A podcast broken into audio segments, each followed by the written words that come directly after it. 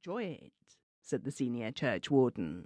But as you say, dear, he is going, and all I hope and pray is that we never see his like again. And you'll come with me to call upon him, George, urged kind little Mrs. Pennycoop.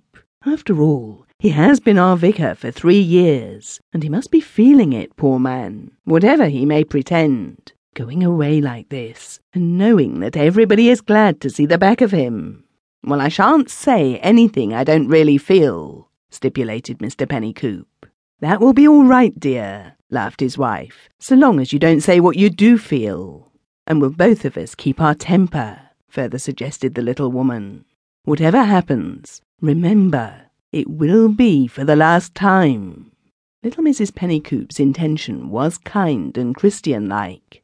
The Reverend Augustus Cracklethorpe would be quitting Wychwood on the Heath the following Monday, never to set foot, so the Reverend Augustus Cracklethorpe himself, and every single member of his congregation, hoped sincerely, in the neighbourhood again.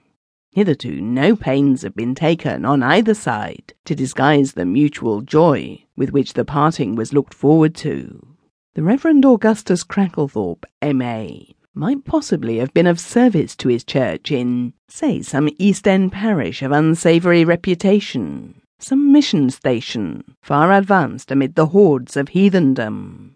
There, his inborn instinct of antagonism to everybody and everything surrounding him, his unconquerable disregard for other people's views and feelings, his inspired conviction that everybody but himself was bound to be always wrong about everything, combined with determination to act and speak fearlessly in such belief, might have found their uses.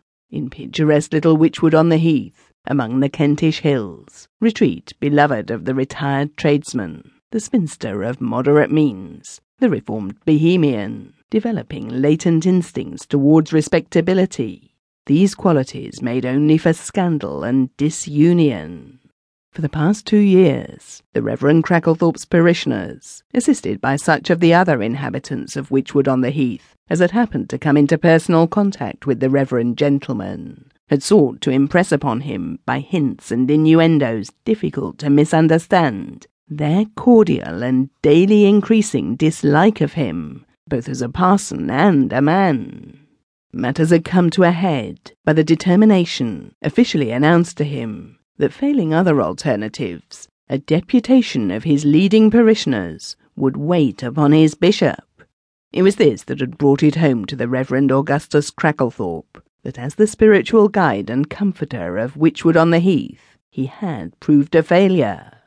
The Reverend Augustus had sought and secured the care of other souls.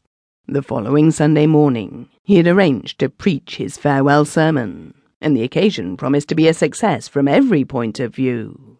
Churchgoers who had not visited St. Jude's for months had promised themselves the luxury of feeling that they were listening to the Reverend Augustus Cracklethorpe for the last time. The Reverend Augustus Cracklethorpe had prepared a sermon that, for plain speaking and directness, was likely to leave an impression. The parishioners of St. Jude's, Wychwood on the Heath, had their failings, as we all have. The Reverend Augustus flattered himself that he had not missed out a single one, and was looking forward with pleasurable anticipation to the sensation that his remarks, from his firstly to his sixthly and lastly, were likely to create. What marred the entire business was the impulsiveness of little Mrs. Pennycoop. The Reverend Augustus Cracklethorpe informed in his study on the Wednesday afternoon that Mr. and Mrs. Pennycoop had called, entered the drawing room a quarter of an hour later, cold and severe, and without offering to shake hands, requested to be informed as shortly as possible for what purpose he had been disturbed. Mrs. Pennycoop had her speech ready to her tongue.